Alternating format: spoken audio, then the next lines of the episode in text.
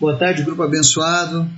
Hoje é dia 3 de janeiro de 2023, início de ano, ano novo, novas possibilidades para a gente viver melhor com Cristo. E o Espírito Santo ele tem me direcionado nesse início de ano, no final do ano, sobre algumas coisas que nós precisamos consertar. Algumas estruturas em nossas vidas que precisam de reparação para que a gente possa viver de fato. Eu entendo que vivemos um tempo em que nossas decisões são muito importantes, pois afinal delas depende a nossa eternidade, né? E hoje nós vamos fazer uma reflexão na carta de Apocalipse, no capítulo 3, nos versos 14 ao 20, 2, falando sobre a igreja de Laodiceia. E é interessante que essas cartas às igrejas do Apocalipse, as igrejas da Ásia, elas na verdade figuram tipos de igreja que sempre existiram em todas as eras. Então, se você gosta de estudar o livro de Apocalipse, eu tenho certeza que esse estudo vai te chamar a atenção. E se você quer ter uma vida plena com Cristo, com certeza vai falar contigo. Mas antes da gente começar o estudo, queria convidar vocês para a gente estar orando juntos, intercedendo pela nossa nação, pelas vidas que estão sofrendo perseguição ao redor do mundo agora por professarem a fé cristã. Estejam orando também pela minha vida, pela minha família. Afinal, eu tenho tantos projetos para esse ano e todos eles eu entrego nas mãos do Senhor. Mas eu preciso da sua oração. A gente ora uns pelos outros. Eu te abençoo, você me abençoe, todos somos abençoados. Amém? E ore também pelo desafio que eu quero lançar neste grupo, de que cada pessoa do grupo, cada pessoa que está nos ouvindo, traga alguém para Jesus este ano de 2023. Pelo menos uma pessoa para Jesus. Para que a gente possa semear no reino de Deus. Semear almas, amém? Vamos orar? Obrigado, Deus. Tu é sempre bom, Pai. Nos ensina, Deus, a, a confiar no Senhor, mesmo diante das adversidades, mesmo quando as coisas não saem como esperávamos que a nossa confiança esteja no Senhor, na tua vontade que é boa, perfeita e agradável. Obrigado, Jesus, porque o Senhor sempre tem os melhores planos a nosso respeito. Eu te apresento as pessoas que estão nos ouvindo agora, que estão orando conosco, e nós te convidamos, Espírito Santo, a fazer morada cada vez mais e mais nas nossas vidas, nos ensinando, nos repreendendo, nos abençoando que nós possamos verdadeiramente fazer a diferença. Que nós estejamos preparados para a tua volta, Jesus. Que nós sejamos, a Deus, encontrados fazendo a tua vontade. Tira todo o espírito de comodismo, de mornidão, de frieza espiritual da vida do teu povo e nos desperta cada dia. Traz resposta aos nossos pedidos de oração porque o Senhor é bom e tu tens o poder. Vem curando os enfermos, vem resgatando os oprimidos e vem salvando aqueles que ainda não te conhecem. Nos capacita, Jesus, para ganharmos almas para ti, Jesus. Que 2023 seja um ano de grande colheita de almas para ti. Que nossas famílias se rendam a ti, Jesus. É o que nós te pedimos, em nome de Jesus. E fala conosco, Pai, através da tua palavra. Nos ensina nesse dia. Amém. Apocalipse 3, 14 a 22 diz assim: Ao anjo da igreja em Laodiceia, escreva: Estas são as palavras do Amém, a testemunha fiel e verdadeira, o soberano da criação de Deus. Conheço as suas obras, sei que você não é frio nem quente. Melhor seria que você fosse frio ou quente. Assim, porque você é morno não é frio nem quente, estou a ponto de vomitá-lo da minha boca.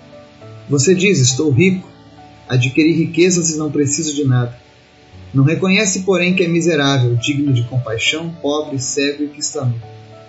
Dou este conselho: compre de mim ouro refinado no fogo, e você se tornará rico. Compre roupas brancas e vista-se para cobrir a sua vergonhosa nudez, e compre colírio para ungir os seus olhos e poder enxergar. Repreenda e disciplino aqueles que eu amo, por isso seja diligente e arrependa-se. Eis que estou à porta e bato. Se alguém ouvir a minha voz e abrir a porta, entrarei e cearei com ele e ele comigo. Ao vencedor darei o direito de sentar-se comigo em meu trono, assim como eu também venci e sentei-me com meu Pai em seu trono. Aquele que tem ouvidos, ouça o que o Espírito diz às igrejas. Amém? Essa é a carta escrita por João, mas inspirada pelo Espírito Santo, aonde ele dá um recado às sete igrejas da Ásia. Há muitas conversas e interpretações acerca disso, mas eu entendo que as sete igrejas da Ásia representam a totalidade das igrejas ao redor do mundo, em todas as nações e em todas as eras. Porque ela mostra facetas do povo de Deus. E essa igreja de Laodiceia, a gente pode falar que eles eram os cristãos nominais, os cristãos não praticantes, se é que pode existir isso. Ou você é cristão ou você não é, não existe um cristão não praticante. Porque se você não pratica a palavra de Deus, se você não vive a palavra de Deus, você não é de Deus. É apenas um nominal. Aquele que quando alguém te entrevista, você diz, ah, eu sou isso, eu sou aquilo. Mas espiritualmente você não é nada. E essa igreja de Laodiceia, ela, ela é uma igreja que estava entrando nessa ideia de ser um, uma igreja cristã nominal. Ele diz aqui que ela não era fria nem quente. Ou seja, ela não era uma igreja que estava criando escândalos, ofendendo o evangelho, mas também não era uma igreja que produzia frutos que exaltassem a Deus. Ou seja, lá não tinha atrativos espirituais aos olhos dos homens nem aos olhos de Deus, porque Deus está dizendo: olha, você não é fria e nem quente, você é morno, e eu, eu estou a ponto de vomitá-lo da minha boca. Deus ainda não tinha vomitado a igreja de Laodiceia, mas ele estava a ponto. Porque isso mostra que as pessoas estavam ali se decidindo, mas não estavam de fato confessando que Jesus era o Senhor, porque elas não viviam de acordo com a vontade do Senhor, mas com a vontade delas. É interessante a história da Laodiceia porque as águas dessa cidade elas eram mornas de fato. Elas ficavam próximas de uma cidade onde as águas termais eram excelentes. Mas devido à distância, quando a água chegava em Laodiceia, ela ficava morna. Então não era muito atrativo. Porém, ela era uma igreja rica abastado. E a palavra de Deus diz aqui no verso 17: Você diz, Estou rico, adquiri riquezas e não preciso de nada. Não reconhece, porém, que é miserável, digno de compaixão, pobre, cego e nu. Ou seja, ela era uma igreja que estava sendo tomada pelo comodismo. Provavelmente no passado foi uma igreja que lutou muito, defendeu o evangelho, mas com o passar dos anos essa igreja se acomodou. E eu vejo que quando a igreja se acomoda é porque o pecado elimina as estruturas. As coisas que eram erradas passam a, já não, já passam a não ser tão erradas. É tudo relativo, entra o relativismo. Ah, eu não estou roubando, então eu estou bem com Cristo. Não, as coisas não funcionam assim. E é interessante esse exemplo do frio e quente. Porque quando você conhece alguém que está frio na fé, é fácil de você ajudar. Ela demonstra: olha, eu estou frio na fé, ou seja, estou afastado do Evangelho, estou precisando de ajuda. Então você vai lá e ajuda. O quente também. Quando você vê alguém que está ardendo de paixão por Cristo, é fácil identificar e ele não precisa de ajuda, mas o morno não. O morno ninguém sabe o que se passa. Você não sabe se ele está bem ou se ele está ruim. E fica difícil de ajudar. Porque o morno ele não, contribui para o reino. E aí Deus olha para aquela igreja que se achava muito rica, que não precisava de nada, ou seja, quem sabe ela tinha uma estrutura bem fundamentada, os pastores com bons salários, uma membresia nobre, rica, e eles pensassem que a prosperidade era o simbolismo de uma vida com Deus, mas não é. Porque Deus dá um conselho nos versículos a seguir, dizendo para ela comprar ouro refinado no fogo, para ser rico de verdade. Vestir roupas, comprar roupas brancas para vestir a sua nudez. Por que roupas brancas?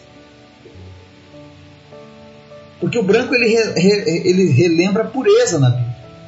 Não é uma questão racial, mas é uma questão da pureza. Então ele diz: compre roupas brancas e vista-se para cobrir sua vergonhosa nudez. Ou seja, era uma igreja que estava suja. Eram pessoas que estavam afastadas da vida com Deus. E como tem tido pessoas ultimamente vivendo dessa maneira? Pessoas mornas. Eu tiro um exemplo na nossa nação. O Brasil é um país onde o meio evangélico cresceu muito nos últimos anos. O cristianismo cresceu nos últimos anos. Mas eu pergunto: aonde estão esses cristãos genuínos? Porque a corrupção não diminuiu, a mentira não diminuiu, a prostituição não diminuiu, o adultério não diminuiu, os divórcios não diminuíram. Porque na grande maioria são pessoas que estão como na Odisseia, uma vida cristã cheia de mornidão, e aí você começa o ano querendo algo novo, mas você continua morno. E se você continuar vivendo de maneira morna, Deus vai vomitar você da boca dele. Deus vai te tirar da condição em que ele tem proposto para você. E é por isso que essa palavra de Apocalipse é uma faceta das igrejas em todas as eras, porque em todas as eras sempre houve Sempre haverá, sempre houveram igrejas que foram mornas, que não contribuíram com a comunidade a nível espiritual, que não deixaram nenhum legado espiritual. Igrejas mornas. E aí Deus fala para as pessoas que estão nessas igrejas mornas, que vivem de religiosidade, que vivem confiados no seu, no seu poder aquisitivo, talvez, nos seus contatos. Ele diz: vista-se de branco, compre roupas brancas, compre dele, compre do Senhor roupas brancas, ou seja, volte para o Senhor. Você está sujo, nu, mas precisa da roupa branca do Senhor. E ele segue: compre colírio para ungir seus olhos e poder enxergar, ou seja, muitas vezes as pessoas, quando elas entram nessa, nesse estado de comodismo espiritual, Eu sempre falo daquelas pessoas que são o cristão bate cartão. Todo domingo ele vai para a igreja. E toda semana ele está na mesma tribulação. Mas no domingo ele está lá batendo ponto. Isso não adianta. Não existe uma maquininha de pontos lá no céu que, que diz: olha, ele teve presente todos os domingos da vida dele, vai para o céu. Não, não vai ser isso que vai te levar para o céu. O que vai te levar para o céu é a intimidade com Jesus. Ele ofereceu a salvação, ele pagou os pecados. E a única coisa que nós precisamos ter em contrapartida é uma vida dirigida por Ele. Se Ele de fato te salvou, você vai viver para Ele. Mas se não foi Jesus que te salvou, e sim a tua religião ou a tua igreja, aí é em vão você fazer a leitura de um texto como esse. Porque Deus está dizendo aqui: Repreenda e disciplina aqueles que eu amo. Por isso, seja diligente e arrependa-se. Deus chama a igreja morna de Laodiceia para se arrepender, para ser diligente. Assim como Ele chama hoje eu e você. Quem sabe você que está nos ouvindo hoje não tem sido diligente na tua vida cristã. Entrou no modo automático ou talvez você tenha errado e não tenha se arrependido.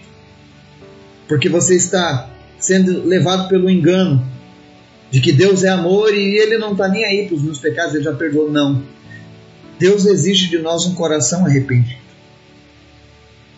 Coisa que a igreja de Laodiceia não fazia.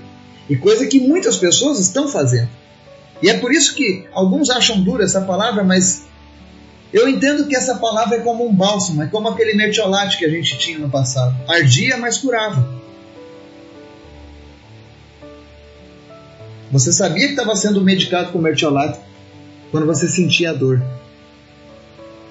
Mas você sabia que a dor era melhor do que pegar um processo de infecção. Assim a repreensão do Senhor. Às vezes ela dói. Ouvir a verdade dói. Ser confrontado com os nossos pecados dói. A nossa carne não gosta. Mas Deus não quer que eu e você sejamos mornos. E aí o verso 20, talvez um dos versos mais mal interpretados de toda a Bíblia. Já vi pregadores de várias denominações usarem ele de maneira errada. Ele diz assim: Eis que estou à porta e bato. Se alguém ouvir a minha voz e abrir a porta, entrarei e cearei com ele e ele comigo.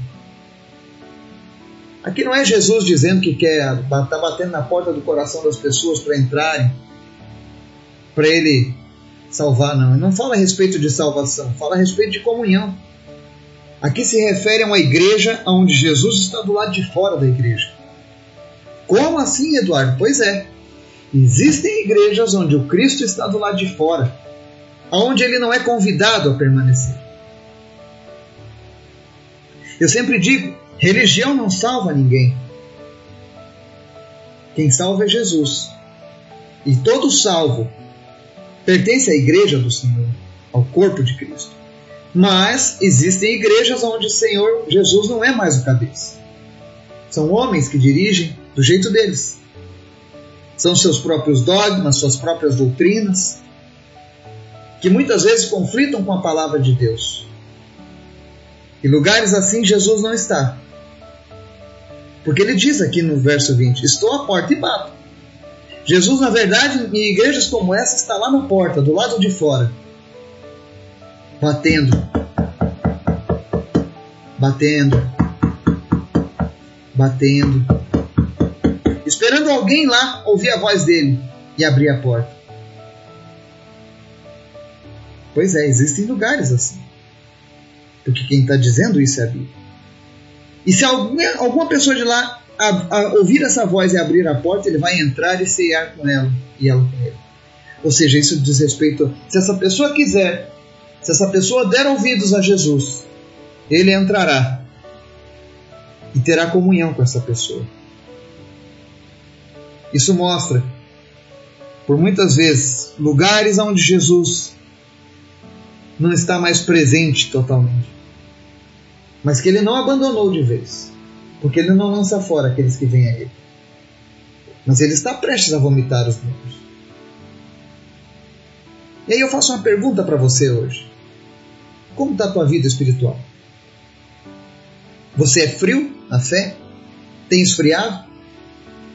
Tem se afastado da casa de Deus?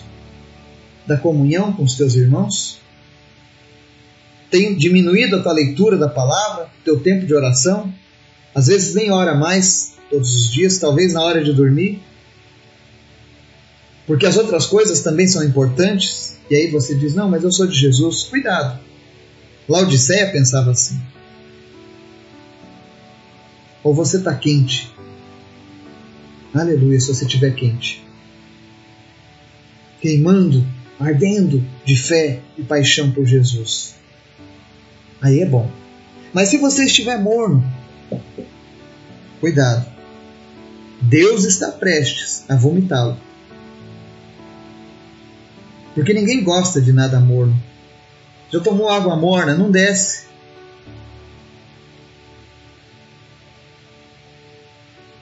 Então eu te apresento hoje uma solução. Jesus está batendo a porta. Se você já entregou a vida para Ele, mas por algum motivo você se esfriou, se afastou, se tornou morno. Saiba que Jesus bate à sua porta. E se você ouvir a voz dele e abrir a porta, ou seja, reconhecer que você precisa de Jesus que você precisa se arrepender, que você precisa botar colírio nos olhos de novo para poder enxergar a verdade que, por um descuido, encobriu a tua visão espiritual. Se você abrir essa porta, ou seja, se você comprar as roupas brancas e vestir-se e cobrir a tua vergonhosa nudez, ele vai entrar e ceiar contigo. Ou seja, ele vai restaurar a comunhão que um dia você já teve. E não importa o que tenha se passado. As pessoas têm medo de voltar para Jesus, de se consertarem, pensando: ah, mas eu fiz isso aqui, era tão feio o que eu fiz com Jesus. Não tem problema, ele te perdoa. Mas você precisa se arrepender. E a partir do momento que você se arrependeu e aceitou essa nova comunhão com Cristo, seja diligente. E por que, que eu estou dizendo isso? Porque a palavra tem uma promessa: ao vencedor darei o direito de sentar-se comigo em meu trono. Assim como eu também venci, sentei-me com meu Pai em seu trono. Olha que promessa maravilhosa! Jesus é muito humilde. Os valores dele são diferentes do nosso. Ele não está nem aí com o trono. Ele está disposto a permitir que você sente com ele no trono. Será que você consegue visualizar essa cena? Sentado ao trono com Cristo? Assim como ele se sentou junto com o Pai. E aí, nesse momento, quando a gente fala isso, vem as culpas, vem as preocupações do que você fez, tentando tirar o vislumbre dessa imagem. Mas a imagem que Jesus quer é essa, eu e você sentados com Ele no seu trono. Mostrando que nós somos dele, vencedores. O nome deste grupo é mais que vencedores. E não foi à toa. Quantos já venceram aqui? Quantos já venceram através da palavra de Deus nesse canal? Isso é algo prometido por Deus, entregue por Deus. E o único requisito que ele tem para essa palavra é aquele que tem ouvidos ouça o que o Espírito diz às igrejas. Se você tem o Espírito Santo em você, mesmo que você esteja morno, mesmo que você tenha sido enredado pelo comodismo, pela religiosidade, porque tem muitas pessoas que foram presas na religiosidade. A religiosidade tomou conta delas. Eu já uma vez eu falei do evangelho para uma pessoa e ela disse: "Olha, eu tenho minha religião. Meus pais tinham essa mesma religião, meus avós tinham essa mesma religião, meus bisavós a mesma religião. E se eu mudar de religião, eu vou ofender a memória deles." Eu digo: "Não mude de religião. Apenas se arrependa e volte para Deus." Simplesmente isso. Porque no final quem vai te salvar não vai ser o teu bisavô, não vai ser o teu avô, não vai ser os teus pais. Quem pode te salvar é Jesus. E o tempo está passando. Mas aquele que tem ouvidos, ouça o que o Espírito diz às igrejas. E é por causa dessa última frase que eu digo que isso foi feito para todas as igrejas em todas as eras e não somente a Laodiceia. A Laodiceia foi o exemplo mas o Espírito diz para todas as igrejas, em todas as eras, inclusive a nossa, nossa vida nesse momento. Que Deus nos abençoe, nos desperte do comodismo, que nós não sejamos apenas mais um cristão nominal, morno, mas que nós sejamos pessoas que venham arder como pedras vivas nas mãos do Senhor. Que Deus nos abençoe em nome de Jesus. Amém.